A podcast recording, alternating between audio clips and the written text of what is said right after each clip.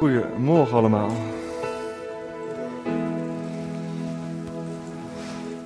Goedemorgen. Heerlijk die aanbidding. Echt fantastisch.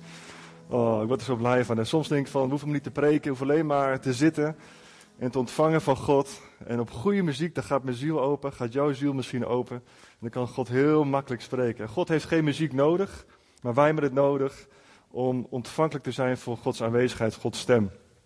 Op dit moment denk ik van ja, ik kan beter blijven zitten. Maar goed, ik heb me voorbereid, dus ik zal ook even wat gaan delen. Dat is ook wel zo handig. nou, vandaag ga ik spreken over um, God spreekt, een sprekende God. En uh, vanaf het begin, in de eerste deel van Genesis, uh, wordt al gelijk duidelijk dat God een sprekende God is. Hij sprak vroeger en dat is niet in één keer gestopt. Hij spreekt vandaag de dag nog steeds. Alleen veel mensen hebben nooit geleerd of goed begrepen, uh, ten eerste dat God kan spreken en ten tweede uh, hoe God kan spreken. Nou, er zijn meerdere manieren hoe God kan spreken. En ik ga er vandaag twee eigenlijk uh, uitlichten. En die twee zijn eigenlijk het meest voorkomend. En tevens ook, denk ik wel, het lastigst. Maar ik ben iemand die altijd wel houdt van, uh, van een technische, gedetailleerde beschrijving. Dus niet van, ja, God sprak tot mij. Dat is leuk dat God spreekt. Maar hoe dan? Weet je, hoe ontvang je dan Gods stem? En hoe ga je dat dan interpreteren? En dat is een hele interessante. Ik hou altijd van dingen praktisch maken. Um, nou, we gaan even beginnen met, uh, met uh, de gaven van geloof. En uh, ik ga de, de, de preek is eigenlijk in twee delen. Het eerste deel is een aantal bijbelteksten. Dus ik ga de basis even neerzetten van ehm, de bijbelse basis van hoe God dan spreekt en dat God inderdaad spreekt. En het tweede deel van de preek is een aantal praktijkvoorbeelden van mezelf en wat van andere mensen die ook ehm, dingen hebben meegemaakt dat God gaat spreken. We beginnen in 1 Corinthians 12. God geeft in zijn liefdevolle goedheid verschillende soorten gaven aan ons, maar ze komen allemaal van dezelfde geest. En er zijn verschillende soorten taken, maar ze komen van dezelfde Heer. En er zijn verschillende manieren waarop de geest kan werken, maar ze komen van dezelfde God, die al die dingen in de mensen doet.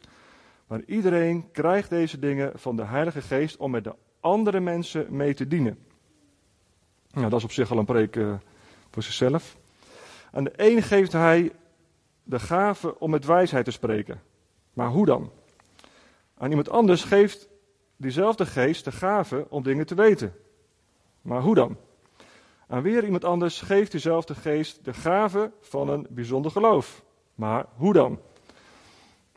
En aan weer een ander geeft hij dezelfde geest om gaven om mensen te genezen. De een krijgt de gave wonderen te doen en de andere gave om te profiteren. Nou, geest te herkennen, verschillende talen van de geest spreken en weer een ander om die gave of om die taal uit te leggen.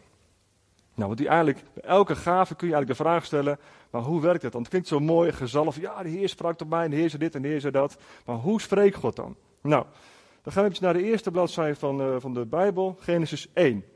En daar staan eigenlijk al twee hele mooie dingen. In het begin maakte God de hemel en de aarde. De aarde was helemaal leeg. Er was nog niets. De aarde was bedekt met water en het was er helemaal donker. De geest van God waaide over het diepe water. En God zei, wat zei God? Er zei licht. We kunnen al twee dingen leren. De eerste is dat de geest van God op de aarde al rondzweefde. En de tweede is het allereerste wat God zegt, het allereerste wat God doet is en hij zei, ik wil dat er licht is. Nou, daar kunnen we al een uur preek over houden. Als God iets zegt, dan gaat er iets gebeuren. Ja? Als God spreekt, dan komt er leven, dan komt er beweging, dan komt er vernieuwing, dan gaat er iets veranderen. Er is dus een sprekende God. En ik, ik was vannacht, vannacht hiermee bezig. En uh, ik vroeg aan God van, um, um, wilt u hier nog iets over duidelijk maken? Wilt u hier nog iets over zeggen? En toen kreeg ik gelijk in mijn gedachten... Dat, dat de geest van God die over de wateren heen zweefde, was vol met liefde en vol van verlangen. Vind je dat niet een mooie aanvulling? Vol van liefde en verlangen. Verlangen naar wat?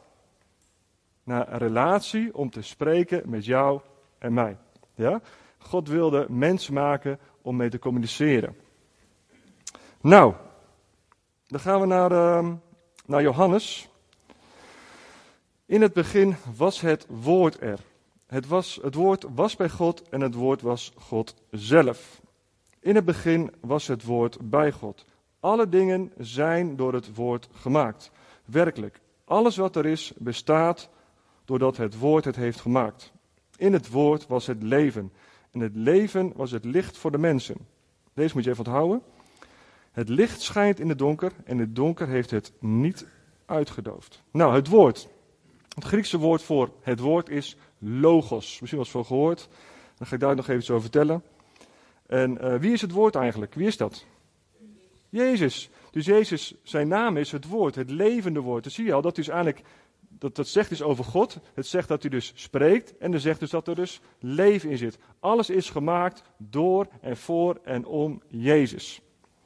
Nou, en het licht schijnt in de duisternis en het, en het donker heeft het niet uitgedoofd. Straks gaan we nog een tekst lezen. En God sprak daar vannacht ook over. Die gaf daar een aanvulling over en die zei: Er zal nooit een overwinning zijn. Het duister is overwonnen. Het licht schijnt in het donker. Het donker heeft het niet uitgedoofd. En er zal nooit een overwinning zijn van het donker. Amen, precies. Ook al is deze maatschappij misschien.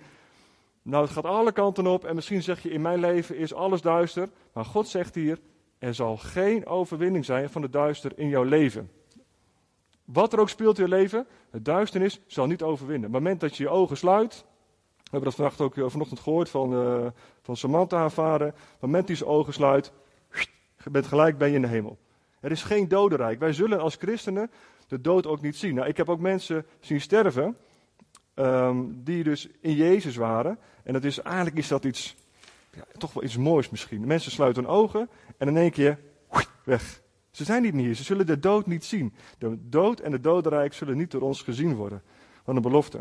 Er zal nooit een overwinning zijn op jouw leven door de duisternis. Misschien wel op bepaalde gebieden. Hè? We zijn natuurlijk op deze wereld, een gebroken wereld vol met zonde. Maar de duisternis zal je niet overwinnen.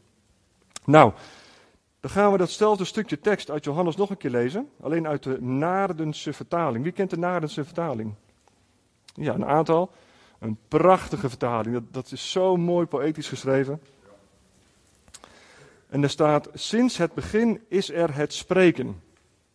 Dat spreken is God nabij. Ja, God zelf is dat spreken. Het is er sinds het begin. God zo nabij. Alles geschiet daardoor. En buiten dat om geschiet niet één ding dat is geschied. Nou, er is een filosoof, Heraclitus van Efeze uit de 6e eeuw na Christus. En die beschrijft het zo dat de logos, het woord, Jezus, die kan gehoord worden, maar die wordt niet begrepen. Dus Jezus kan gehoord worden, maar wordt niet begrepen. En ik dat dat voor heel veel mensen ook geldt. Want Jezus spreekt vandaag de dag nog steeds, maar sommigen horen hem niet en sommigen begrijpen hem niet. Um, nou, en de letterlijke uitleg van logos, gewoon een synoniem voor logos is alle dingen zijn in overeenstemming met de logos, de uitdrukking van een gedachte, zowel een idee als een uitspraak. Dus de uitdrukking van de gedachte, zowel een idee als een uitspraak. Dus God heeft een idee of een gedachte en dat wordt eigenlijk direct in je hoofd geplant. Snap je dat? Directe gevolg van een uitspraak over gedachten. Nou, het kennen van, van God, het kennen van de stem van God draait om relatie. De goede herder heeft ze schapen en de schapen kennen de stem van de herder. Dus um, het is niet een, een, een trucje of een, of een, kunstje van, nou, nu gaat God spreken, nu ga ik Gods stem ontvangen. Het is een relatie waarin je met God bent. En in die relatie ga je Gods stem eigenlijk leren kennen. En het is ook oefenen en het is ook onderuit gaan. Ja, ik heb zelf ook, uh, ik kan ook hele preken volhouden met dingen uh, dat ik het verkeerd begreep van God. En dat gebeurt ook allemaal. Uh, heb ik deze preek niet voorbereid. Maar soms dan denk je dingen en is helemaal niet van God. Het is niet erg als je maar uh, wijs mee omgaat. Daarom moet je ook nooit zeggen, en zo spreekt de Heer, en dit zegt God, en dat zegt God. Je zegt altijd van, nou, ik heb ontvangen iets en ik denk dat het van God is. Kijk even of het, of het past. Hè? Zo voorkom je ook schade. Maar als je het niet traint, als je het niet onderuit gaat, dan ga je het ook niet leren. Dus je moet ook oefenen om dat soort dingen van God te ontvangen. En je mag ook uitstappen en je mag ook in relatie met God dat oefenen. Dus begin met relatie. God heeft een verlangen. Gods geest zweeft over de wateren. Dat is een verlangen, vol met liefde, om te communiceren met jou, met ieder van ons persoonlijk. Nou, dan gaan we een stapje verder. We hebben dus nu gehoord dat er een sprekende God is. En nu gaan we eens eventjes inzoomen op het weten. Dat je soms gewoon dingen weet. Of dat je soms een, een innerlijke stem hebt. Ga naar Matthäus 16.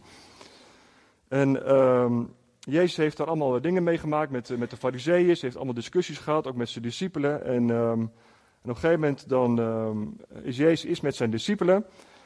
En hij vraagt aan zijn discipelen, wat zeggen de mensen over mij? Wat zeggen de mensen wie ik ben? Nou, dan zeggen de discipelen, nou, sommige mensen zeggen dat u Mozes bent, sommigen zeggen dat u Elia bent, anderen zeggen weer dat u een ander profeet bent.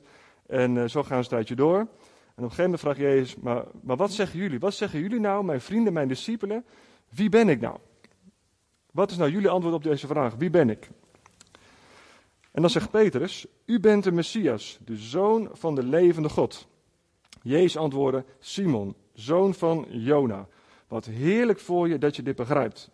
Want je weet niet, want je weet dat niet doordat een mens je dat heeft laten zien, maar mijn hemelse Vader heeft jou dat laten zien. Ik zeg je dat jij, Petrus, dat jij Petrus bent. En op deze rots zal ik mijn gemeente bouwen. En opnieuw, de machten van het dodenrijk zullen de gemeente niet kunnen tegenhouden. Amen. De machten van het dodenrijk zullen jouw leven, zullen deze gemeente niet kunnen tegenkomen, uh, tegenhouden. Tegenkomen doen ze wel. nou, Jezus stelt dus aan Petrus een vraag. En Petrus geeft antwoord. En Jezus zegt: Dat is waar. Wat jij zegt, dat klopt. Maar deze openbaring heb je niet van, van jezelf. Deze openbaring heb je van God. Maar hoe dan? Dat staat er niet bij. He? Dus Petrus geeft gewoon een antwoord. Petrus, Petrus, die zegt iets, maar kennelijk wordt er dus iets in zijn gedachten geplant, wordt er iets tegen hem gezegd door God. Er is een communicatie tussen hem en God, waardoor hij dus dat in één keer tegen Jezus kan zeggen. En Jezus zegt dus ook, op deze rots zal ik mijn gemeente bouwen. En er zijn uh, eeuwenlang is dat verkeerd geïnterpreteerd. Jezus heeft niet zijn gemeente gebouwd op de rots Petrus. Jezus heeft zijn gemeente gebouwd op de rots en dat is de openbaring. Dus de openbaring die Petrus gekregen heeft, op dat soort openbaringen gaat God zijn gemeente bouwen en gaat God jouw leven opbouwen. Snap je dat? Dus Petrus die geeft gewoon antwoord en ik dacht van nou, die, die voelde zich misschien enthousiast, voelde zich gemotiveerd. Ja, u bent Jezus, zoon van God. Helemaal niet in de gaten hebbende dat dat eigenlijk de stem was van God. God openbaarde hem dat in een split second. Maar hoe dan? He? Petrus wist waarschijnlijk helemaal niet dat hij gebruikt werd. Nou, er zijn eigenlijk er zijn heel veel manieren, hè, wat ik al zei. Je, kan, je kan dromen hebben, visioenen, er kan uh, geprofiteerd worden, kan van alles kan er gebeuren. Maar we selecteren even twee manieren hoe God kan spreken en daar ga ik wat dieper over in. Um, het is een, een stem een stem buiten je, maar ook vaak een stem in je gedachten. Dus een, een, een, hele zachte stem, maar niet onhoorbaar. Je kan zelfs in, in, een, in een discotheek, als je daar mocht zijn, met keiharde muziek, kan je die stem kan je horen. Een hele zachte stem. En die stem zegt vaak korte zinnetjes. En, uh, maar wat ook vaak gebeurt, dat is een gedachte. Dus een, een sterke gedachte die in één keer zo oppopt. In één keer weet je, je, je, denkt aan het een en dan schiet de gedachte omhoog en in één keer gaat het andere, ga je over nadenken. En dat soort gedachten zijn vaak gedachten van God. En het vaak blijft er ook hangen. Een paar dagen later weet je het nog steeds. En ja, elke mens heeft volgens mij duizenden gedachten per dag. Maar als God de gedachten in je, in je geeft, dan blijft dat hangen. Nou, dat soort gedachten, als je die krijgt, moet je dat gaan toetsen. Dan ga je dus testen. Dan ga je dus eens proberen. Ga je iemand toe van, goh, ik heb de indruk dat uh, God zegt dat en dat. Nou, en als je dat dus gaat toetsen, dan gaat het dus trainen. Gaat God ook meer geven. Als je niks mee doet, dan gaat God zeggen: Ja, ik spreek tegen jou, maar ik doe niet zoveel mee. Dus het is ook een stukje, je moet dorst hebben. Jezus zegt ook: Wie dorst hebben, die moet komen en drinken. Heb je dorst? Heb je dorst naar de relatie met God? Heb je dorst naar de stem van God? Dat is een hele goede vraag. Nou, en um, dus een stem kan het zijn, het kan een gedachte zijn. En uh, het kan ook gewoon een, een, een, overtuiging zijn. Je weet het gewoon. Je weet dat je weet dat je weet dat je weet. Het is zo. Dat, dat kun je ook wel de gaaf van geloof noemen. En uh, ik zal dadelijk een paar praktijkvoorbeelden noemen van hoe dat dan gaat. Dus uh, een stem, een sterke gedachte of een innerlijke overtuiging. Je weet dat het zo is. Dus kun je alles wijsmaken. Iedereen kan iets anders zeggen. Maar jij weet, dit gaat gebeuren. Is dat herkenbaar? Kennen jullie dit soort dingen? Wie heeft dat wel eens meegemaakt? Een aantal. Nou, dan zit ik op de goede plek te preken. Er zijn hoop mensen die wat kunnen leren nog vandaag. Um, het begint ermee dat je dat God gaat vragen. Heilige Geest, wilt u tegen mij gaan spreken? En dan mag je ook leren luisteren. En in één keer popt er iets op. Het is vaak helemaal geen blikseminslag. Helemaal niet een, een groot teken, een machtig teken. Het is vaak heel subtiel en heel klein. En die kleine dingetjes, die mag je gaan leren herkennen en leren uitstappen en toetsen. Ja? Nou, en uh, de gemeente is ook een hele veilige plek voor. Daarom geven vaak ook ruimte hè, na de dienst. Dat mensen een profetische indruk hebben, of een, of, een, of een woord hebben, of iets anders. Dan kun je naar voren komen en dan kun je dat gaan trainen. Je mag ook in, in je groep, in je leefgroep of in je connectgroepen. Of met je vrienden kan je ook gaan trainen van, hé hey, God, laten we voor elkaar gaan bidden. En laten we eens vragen of God iets over jou wil laten zien. En zo kun je dat trainen. Um, het is geen hogere wiskunde, anders had ik het zelf ook niet begrepen. Maar het is wel goed om het te toetsen en te trainen. En het is ook goed om te vragen. Nogmaals, Jezus zegt, wie dorst heeft, moet komen. En wat zegt hij dan? Stromen van levend water zullen uit zijn binnenste komen. Maar dan moet je wel je binnenste richten op God. Want daar komt dat vandaan. Hè? Die, die stroom van levend water komt niet uit jezelf. Die komt niet uit mij, die komt niet uit jou. Die komen van God. Zo naar die ander toe. Nou, een uh, nogal uh, bijzonder voorbeeld is het voorbeeld van Ananias en Safira. Waarschijnlijk ken je dat voorbeeld wel. Gaat in Handelingen 5, dan is er een, uh, een man die heeft zijn, zijn akker verkocht. En die man die, ehm, die, die, heeft zijn volledige opbrengst van die akker, die brengt hij naar de voeten van de, van apostelen. En die zegt tegen Petrus van, Petrus, ik heb het akker verkocht voor zoveel geld. En het volledige geld, de volledige opbrengst is voor, uh, ja, voor jullie, voor de gemeente. Nou, Ananias en Safira die zijn daar waarschijnlijk door geïnspireerd. En die hebben ook een eigendom verkocht. Ik weet niet precies wat het was, want er staat er niet bij in de vertaling dit las. Die hebben dat verkocht. En die gingen ook naar Petrus toe en die zeiden tegen Petrus: Petrus, we hebben iets verkocht. En de gehele opbrengst is voor jullie, is voor de gemeente. En dan zegt Petrus: hoe heb, je, hoe heb je het in je hoofd kunnen halen om de Heilige Geest te bedriegen? hoe heb je het kunnen doen hoe heb je, uh, de, opbrengst van de akker was volledig van jou. Dus waarom lieg je er nou over? als je had gezegd dat je de helft had gegeven, of 20%, of als je niks had gegeven, is ook goed. Maar waarom kies je ervoor om te liegen tegen God? En op dat moment dat, dat hij die woorden uitspreekt, valt Ananias dood op de grond. Nou, als we dat hier in de gemeente krijgen, dan uh, krijgen we nog strafrechtelijk onderzoek, denk ik. Maar toen gebeurde dat gewoon. Omdat hij dus liegt tegen de Heilige Geest. Nou, vervolgens komt zijn vrouw binnen. Uh, die wist van niks. Hè. Uh, Safira komt drie uur later komt ze binnen. En, uh, en, die vraagt, en Peter vraagt aan haar, die geeft haar nog een kans. En van, goh, heb je het, het bedrag wat nu gegeven is, is dat het volledige bedrag? Of is dat een deel van het bedrag? En zijn vrouw zegt, ja, dat is het volledige bedrag. En Peter zegt dat moment ook van, nou, waarom kies jij er ook voor om te liegen tegen de Heilige Geest? Je had het ook kunnen zeggen dat het niet de helft of dat het de helft was. En ook zij valt dood op de grond. Nou, dat is ook heel interessant. Maar waar gaat het om? Petrus, die verzint dat niet zelf. Petrus, zijn woorden hebben ook niet uit zichzelf kracht. Op dat moment dat hij aan het spreken is met die vrouw, met die man, op datzelfde moment wordt hij geïnspireerd. Ik denk niet dat Petrus van tevoren een, een uitgebreide uitleg had gekregen van God, nou straks komen er twee mensen naar je toe en die gaan dit en dat zeggen. Kan wel. Ik denk dat op datzelfde moment de Heilige Geest direct inspireerde. Ja? Dus zo snel kan het gaan. Dus je moet, als je aan het spreken bent met iemand, moet je altijd de antenne op God gericht houden. Want God kan pijlsnel spreken. Je bent met iemand in gesprek en diegene die doet zijn mond open om iets te zeggen. Bam, gaat God zegt iets tussendoor. En je weet wat diegene gaat zeggen of je weet wat er gaat komen. En zo werkt God. dat, je kan ook waarzeggende krachten hebben. Dat zijn manipulerende, waarzeggende krachten uit het rijk der duisternis. Daar heb ik ook last van gehad in het begin. Want mijn familie, deel van mijn familie komt uit een, uh, uit een uh, ja, toch wel occulte deel. Dus ik had die waarzeggende kracht heb ik ook gehad. Gelukkig niet meer. En nu is wat ik zeg, is door de geest geïnspireerd, of door mezelf, maar niet meer van duistere macht in elk geval. Maar uh, dat kan ook. Maar als je dus op God gericht bent, dan kan die zo door je heen spreken. Is dat niet cool? Nou, um, dan een beetje een, een heftig voorbeeld. Uh, vond ik zelf. Um, we waren vorige week op vakantie in, uh, in Duitsland. En we hadden een heel groot huis hadden we gehuurd. Uh, voor, voor 30 man. Er zaten maar een paar mensen in, nog een ander gezin. En dat was allemaal prima. Heerlijk huis. En we zaten de hele week zaten er al. We zouden zaterdag zijn we gekomen. En de week daarna zaterdags zouden we weggaan. En op donderdagavond, bijna het eind van de vakantie, toen gingen we naar bed toe. En ehm, de atmosfeer in huis was in één keer anders. De, de, er hing daar iets in huis waarvan ik dacht van, hmm, niet zo fijn. En het werd wat sterker. Misschien dat je dat wel herkent. En ik voelde dat het rijk der duisternis, hè, waar we net ook twee keer over gelezen hebben, en dat is een actief rijk met actieve wezens. Hè, er zitten wat kinderen hier, laat ik het maar zo zeggen.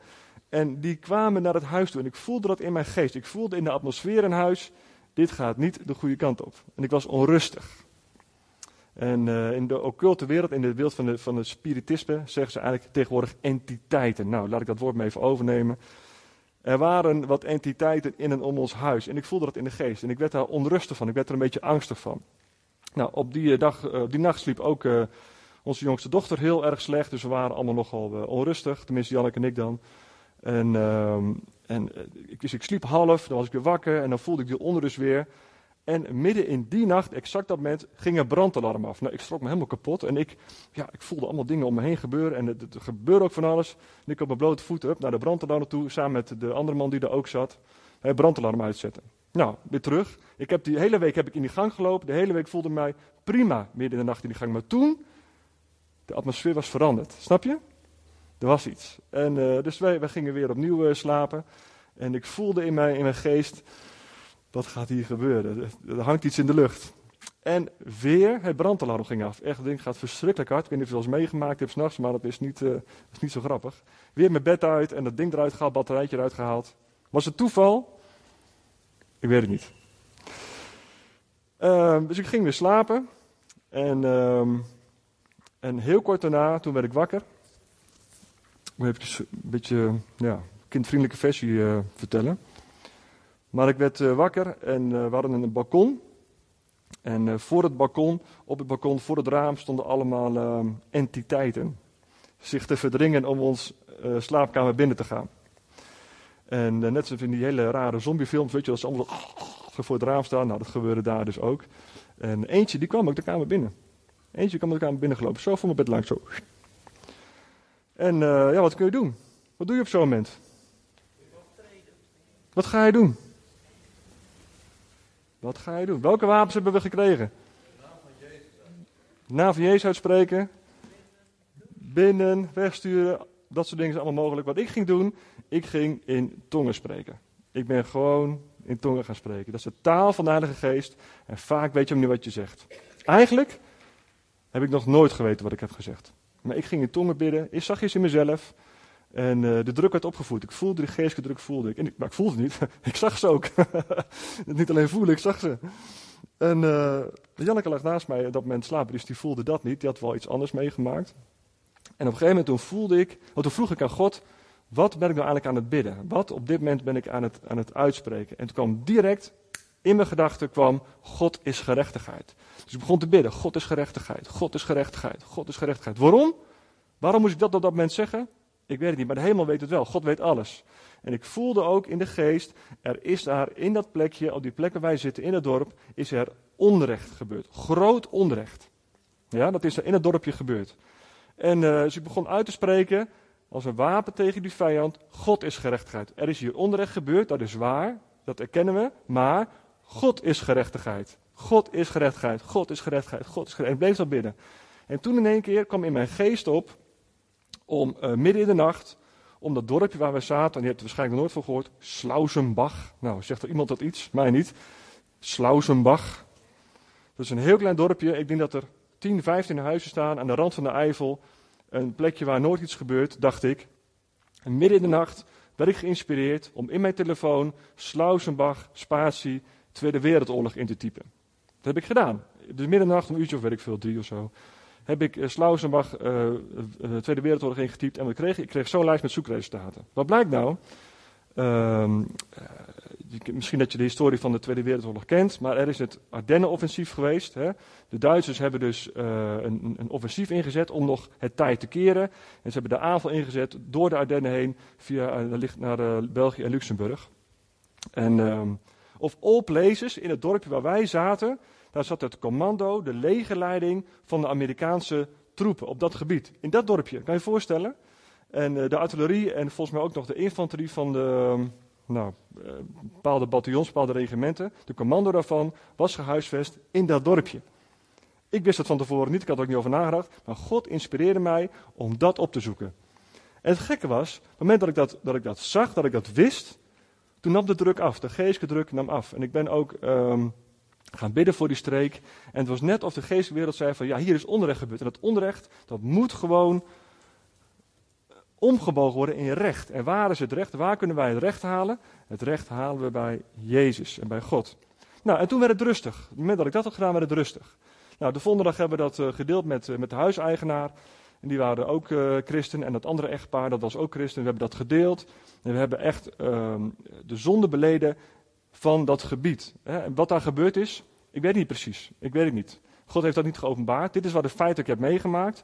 Maar wat daar gebeurd is, dat is mij onbekend. En um, we hebben daarvoor gebeden met dat echtpaar, een andere echtpaar. We hebben dat besproken. En we hebben dat gebied hebben we, uh, gezuiverd. We, we hebben tegen God gezegd: Heer, wilt u alle zonden die in dit gebied zijn gebeurd, wilt u dat vergeven? Wilt u rechtvaardigen? Snap je? En zo maak je gebieden vrij. En vervolgens ga je ook de zegen over dat gebied uitbidden. Dat God zegen daar gaat werken. Dat er geen claim van de duisternis meer is in dat gebied. Nou, gaan we terug naar die tekst. Wat stond er nou? En op deze rots, op deze openbaring, zal ik mijn gemeente bouwen. De machten van het dodenrijk zullen de gemeente niet kunnen tegenhouden. Amen? Ik kreeg die nacht, ik lag in mijn bedje, ik kreeg een openbaring van God over die situatie. En het dodenrijk kwam mij opzoeken. Hè? Ik kwam ze niet tegen, ze kwam me opzoeken. En eh, God gaf openbaring. Dus op die openbaring is van alles gebeurd, hebben we gebeden, hebben we nieuw grond uh, ingenomen, dat gebied. En wat er nu gaat gebeuren, ik weet niet. Het is, is, een, het is een christelijk huis. Er gebeuren ook allemaal christelijke dingen daar. Dus er moest daar iets opgeruimd worden. Iets wat daar in de geestelijke wereld gebeurd was, was daar zonde gebeurd, moest opgeruimd worden. Dus je kan wel een huis kopen en je kan het gaan inrichten zoals die man ook had gedaan. Dat is goed, dat moet je ook doen. Dan moet je handen uit de mouw steken. Maar soms zijn er geestelijke blokkades en die moeten gewoon opgeruimd worden. Dus op grond van die openbaring gaat God zijn gemeente daar bouwen. Is dat niet mooi? Ik vind het geweldig. Nou, een, uh, een ander recent voorbeeld is uh, die explosie in Libanon. Daar hebben jullie vast wel van gehoord. Maar dat kan bijna niet anders. Het is een enorme explosie geweest in, uh, in Libanon. En nou, ik weet niet hoeveel doden er zijn gevallen, maar het was echt mega groot. Maar heb je ook gehoord van die voorganger? Ja, wie heeft ervan gehoord? Van die, van die dominee die daar was. Ja. Er is daar dus een, een dienst was daar, volgens mij was het zondagochtend dan denk ik, ik weet niet precies. En uh, die voorganger stond te, te, spreken, was in de dienst net als ik nou dat doe. En die werd in één keer geïnspireerd door de Heilige Geest. En die zei, we moeten weg, we moeten weg, we moeten naar huis. Iedereen de kerk uit en we moeten nu wegwezen hier. En dat is ook gebeurd. En um, Said Deep, zo heet, die voorganger, vertelde aan CBN Nieuws dat hij ineens de drang kreeg om iedereen snel naar huis te sturen tijdens de kerkdienst. Op ongeveer anderhalf kilometer van waar later de explosie was. Ik was erg bot en zei tegen iedereen: ga naar huis, ga naar huis, sluit de kerk. Kan je je voorstellen? Dat had God niet tegen hem van tevoren verteld. Op dat moment sprak God: nu wegwezen, gaan. Nou, je kunt twee dingen met dat soort gedachten doen. Je kunt zeggen: nou, dat is mijn eigen gedachte, weet je wel. En, uh, nou, laat, ik het maar niet zeggen. En dan ben je met z'n allen opgeblazen. Dan lig je onder de puinhoop. Maar je kan ook zeggen: oké, ik ken de stem van de goede herder. Ik, ik weet hoe hij spreekt. Ik ga er naar luisteren. En ik ga nou iedereen de kerk uitsturen. Nou, zouden de mensen boos zijn geweest dat hij bot was? Nou, ik denk het niet. en dan zei nou dankjewel voorganger. In dit geval de voorganger. God kan tegen iedereen spreken. Dank u wel dat u geluisterd naar de stem van God. God heeft zijn gemeente op dat moment beschermd. En op deze rots, op die openbaring, zal ik mijn gemeente bouwen. En de machten van het dodenrijk zullen de gemeente niet overweldigen of tegenhouden. Amen. Nou, er zijn er heel veel voorbeelden. Ik geef er nog een paar. Er was een uh, vriend van mij, Chris Karelsen, misschien ken je wel. En die is uh, ongeveer tegelijk bij mij uh, tot bekering gekomen. Ongeveer in 2006. En hij was skileraar, een snowboardleraar. En hij was aan het snowboarden. Hij was net tot geloof gekomen. Dus de hele groep wist al dat, dat hij bekeerd was. Te beginnen allemaal verhalen vertellen over Jezus. er was één man. En hij zat ook bij die groep en hij was een atheïst. En hij raakte een paar keer in gesprek met die, met die atheïst. Ja, zegt die man, ik ben atheïst en ik blijf atheïst, want uh, God bestaat niet. En, uh, nou. en ze hadden zo'n aantal gesprekjes. En, um, en die man, die, die was, op dat moment was die werkloos. Die man had een hele specifieke functie in de, in de filmwereld en er waren maar heel weinig functies van beschikbaar. En hij was al lange tijd werkloos, kon nergens een baan vinden. En, ehm, en op een gegeven moment zat Christa met die man te praten en hij kreeg heel sterk de gedachte, als, als deze man vanavond gaat bidden in Jezus' naam, dus heel duidelijk in Jezus' naam, dan zal ik laten zien waartoe God in staat is. Dus hij kreeg de gedachte, als deze man vannacht gaat bidden in Jezus' naam, dan zal God hem laten zien waartoe hij in staat is. En Chris had twee dingen kunnen doen. Hij had kunnen denken van, nou ja, is mijn eigen gedachte, een beetje gek, weet je wel. Dat heb ik ook wel eens gedaan hoor, ik heb ook wel eens dingen niet gezegd. Het is een trainingsschool, het is een leerweg. Als je dat meegemaakt hebt, is het niet erg. Maar Chris zei het wel. Chris zei tegen hem nou, ik weet niet waarom, maar ik zeg nu tegen jou, als je vannacht uh, tegen God zegt, um, ga bidden en je bidt in Jezus naam, dan gaat God je laten zien hoe groot hij is. En dan had hij tegen die man gezegd, nou ja, ik weet niet hoe die man het ontving. Het is toch best heftig als je dat tegen iemand zegt die daarvoor zegt van ik ben atheïst. Hè? Maar Chris zei het wel. En de volgende ochtend bij het ontbijt, toen, uh, toen kwam die man naar Chris toe. En hij zegt van ja, zegt hij, uh, ik heb vannacht heb ik gebeden in Jezus naam. En ik kreeg die nacht twee sms'jes van werkgevers die me uitnodigden voor een sollicitatiegesprek. Weet je, die nacht twee sms'jes terwijl hij al lange tijd werkloos was. Zo, zo werkt God. Had God niet van tevoren gezegd, maar op dat moment, een gedachte die sprong eruit. Hij kent de stem van de goede herder en hij spreekt het en het gebeurt. Nou, waarom was die man een atheïst geworden? Dat vertelde hij later ook. Als kind had hij aan God gevraagd voor uh, gebedsverhoring of hij had iets gebeden. En als kind was het niet gebeurd. Of het was niet gebeurd zoals hij verwacht had. Of hij had het signaal van God niet opgepikt. Dat kan ook. En toen heeft hij gezegd: Oké, mijn gebed is niet verhoord. Um, ik ben atheïst, God bestaat niet. Mijn gebed is niet verhoord, God bestaat niet. En jaren later, God heeft hem nog steeds op het oog. Zijn, Gods verlangen was daar nog steeds. Gods hart was voor die man nog steeds. En hij zegt, als je vannacht gaat bidden, in Jezus naam, dan gaan dingen gebeuren. Nou, laatst paar voorbeelden. Um, over Zutphen. Ik heb de afgelopen tijd al vaker gesproken over twee dingen. Dat is over lichtstad, Zutphen lichtstad en dat wij als gemeente in een broedseizoen zitten. Nou, beide uh, openbaringen heb ik gekregen aan het begin van de coronacrisis. Ik vroeg aan God, Vader in de hemel, hoe ziet u Zutphen? Hoe kijkt u naar Zutphen? En het antwoord was direct een hele sterke gedachte, lichtstad. Zutphen is een lichtstad. En dat antwoord verraste mij, omdat Zutphen al tientallen jaren bekend staat in en om Zutphen, in de ruime omgeving, staat Zutphen bekend als een duistere stad. In Zutphen lukt nooit wat. In Zutphen is het duister, is het donker, is het allemaal moeilijk. Kan je geen kerken bouwen. Een spiritueel uh, gebeuren hier. Dus we hebben een Boeddha-altaar aan de overkant staan. Allemaal mensen die uh, de IJssel aanbidden en de, de Berkel aanbidden. Zo staat Zutphen bekend. Maar hoe staat Zutphen bekend in de hemelse gewesten? Als een lichtstad. Dus wij spreken ook uit dat Zutphen een lichtstad zal zijn. Amen. Maar dan zie je ook hoe de geestelijke wereld werkt. God zegt, Zutphen is een lichtstad. Hoe staat Zutphen bekend als een duistere stad? En zo werkt God en zo werkt de duisternis. Maar de openbaringen die God ons geeft, gaat God ons, onze gemeente bouwen. Mooi hè? En de machten van het dodenrijk zullen ons niet kunnen tegenhouden. Ze kunnen ons wel belemmeren soms. En laatst ook met, uh, op de gebedsavond hadden we ook een hele vette openbaring over God. Dat was ook naar aanleiding van een uh, woord van Daphne. Waar zit je?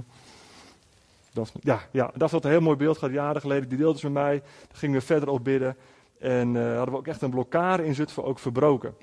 Ook op, op openbaring gaan we bidden en gaan we specifiek voor dingen bidden. Aan de andere kant moeten ook gewoon praktische dingen gebeuren. Dus een kerk bidden is niet alleen maar, of een kerk levend houden en draaien en mensen tot de Heer brengen is niet alleen maar bidden. Het is ook gewoon stoelen stapelen, uh, de collectors doen, je tiende geven, uh, muziek maken. Dat allemaal tezamen, zo bouwen we een kerk. En bidden. Amen. Want we gaan niet vol God uitlopen. We wandelen, we doen gewoon de dingen die we moeten doen, heel relaxed. En al wandelend met God gaat God ons leiden openbaring geven. Zo gaan we deze gemeente bouwen. En zo gaan we deze stad proberen te bereiken. Hetzelfde als uh, broedseizoen. Ook zo'n woord wat ik afgelopen tijd uh, een aantal keer heb laten vallen. En dat is um, toen corona net begon, hè, alles was stilgelegd, de kerk was stilgelegd. ik dacht van ja, hoe moet dat nou met de kerk? En uh, blijven we wel verbonden? En hoe houden we de boel vast? En hoe gaan we het allemaal doen? En dat had ik natuurlijk wel mijn zorgen over. Alles dicht en we gaan elkaar maanden niet zien. Hoe, hoe hou je dat bij elkaar? Dus ik vroeg aan God, hoe gaan we dat doen? In welk seizoen zitten we in deze kerk? En, en hoe gaat u dat leiden? Hoe, hoe gebeurt het allemaal? En God sprak heel duidelijk met een, met een sterke gedachte. Hij zei broedseizoen. Het woord broedseizoen. Wij zitten als Leefzutphen op dit moment in een broedseizoen. Nou, en er zijn ook verschillende openbaringen daar weer aan toegevoegd. Bijvoorbeeld ook uh, tijdens een broedseizoen moet je het nest ook warm houden. Dat, hebben we ook gedaan. Afgelopen tijd hebben we geprobeerd het nest warm te houden. Hè. We hebben een, een, camera aangeschaft. We hebben een, een nieuwsbrief hier Nieuw Leven ingeblazen. Zodat we proberen de betrokkenheid te genereren.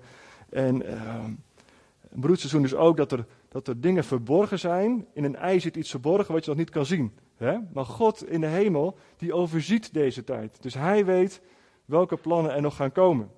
Er zijn heel veel plannen. Ik weet ze ook niet allemaal. Het is allemaal verborgen bij God. Het enige wat wij hoeven doen is gewoon doorgaan, handen uit de mouwen, bidden en God gaat laten zien welke plannen Hij met ons heeft. Is dat niet heerlijk?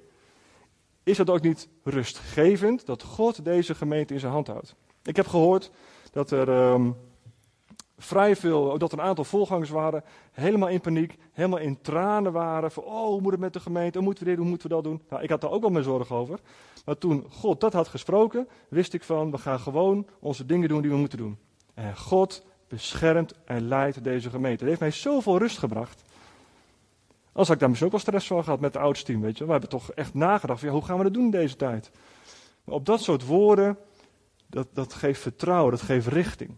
En uh, daarom als God spreekt, dat, dat, dat, dan gebeurt er iets. Er gebeurt er iets op een plek, dan gebeurt er iets in je hart. Het geeft richting, het geeft rust, het geeft leven. Nou, waar ik ermee begon is eigenlijk Johannes 7.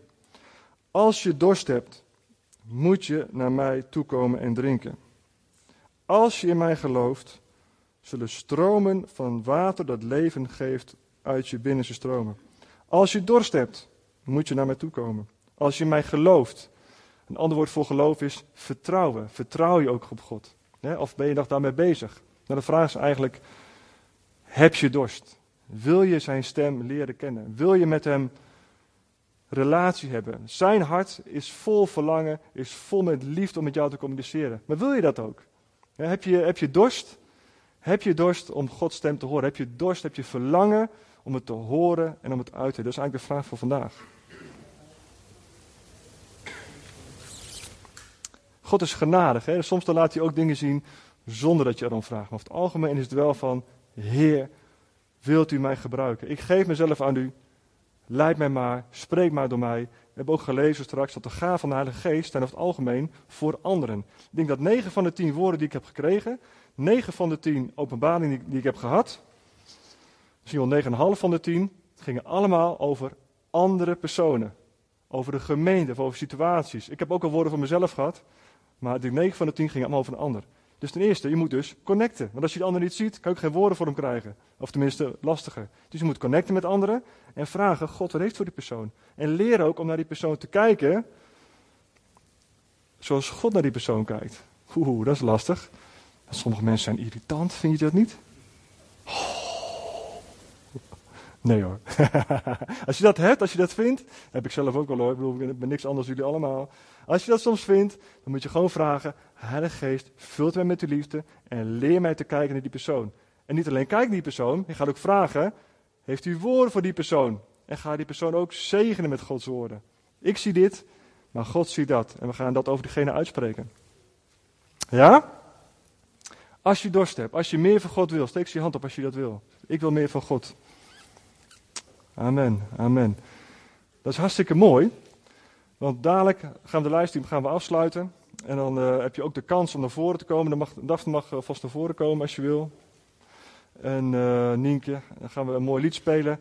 En dan tijdens spelen kun je al naar voren komen. En zeg je, ja, ik heb dorst. Dan gaan we voor je bidden. Dan gaan we voor je bidden voor vervulling met de Heilige Geest. Dan gaan we voor je bidden dat je Gods stem zal horen. Dan gaan we ook voor je bidden dat je meer dorst gaat krijgen. Want vanuit onze eigen ziel, vanuit onze eigen verlangen, hè, dat kan soms tien minuten duren. En dan van, oh yes, ik heb zin in God. En vervolgens zit je op de fiets naar huis en van, oh ja, ik mag ook vragen aan God, mag ik meer dorst hebben? Wilt u mij helpen om dorst te hebben? Hoe gek is dat eigenlijk, hè? Wilt u mij helpen om dorst te hebben naar u? Maar zo is God, zo werkt God. Ja? Dus als je net je hand opgestoken hebt, dan waren er volgens mij heel veel. Kom alsjeblieft naar voren en Sari en nog wat andere. Uh, dan, gaan we, dan gaan we straks voor je bidden. Dan kunnen we ook gewoon aan blok doen. En... Uh, We willen voor je bidden dat je die vervulling krijgt, dat je de stem van God gaat horen. Nou, uh, voor de mensen thuis, heb je dorst? Ga gewoon bidden, ga aan God vragen. Heilige Geest, vult u mij vandaag. Wilt u me helemaal vullen? Ik heb dorst, ik wil u leren kennen. Wilt u iets nieuws doen? Zit je met iemand op de bank? Ga voor elkaar bidden. Uh, zegen elkaar en uh, bemoedig elkaar. Nou, we sluiten bij deze uh, de livestream af. Ik ga afsluiten met gebed. En dan ja, sluit de livestream af. Zullen we samen gaan, eh, gaan danken? Lieve Heer Jezus, lieve Heilige Geest. Ik dank u voor uw bemoediging van vandaag. Het is het heerlijk om te weten dat er een levende God is die wil spreken, die vol verlangen en liefde zit om met ons te spreken. En wat een belofte. De machten van het dodenrijk zullen ons niet overweldigen. Sterker nog, op openbaring gaan wij de gemeente bouwen. Vader, wat een belofte, Heer. Heeft het gezegd, Heer, 2000 jaar geleden. En ik heb het vorige week nog meegemaakt. Het is zo actueel. Dank u wel. Heer, ik zegen ook ieder op deze plek nu fysiek.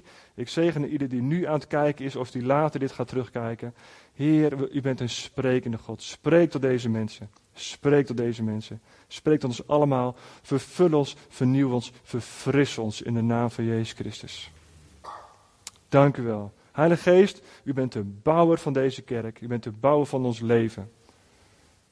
Vul ons allemaal. Leid ons in Jezus' naam. Leid ons in Jezus' naam. Amen. Bedankt voor het kijken en tot uh, volgende week.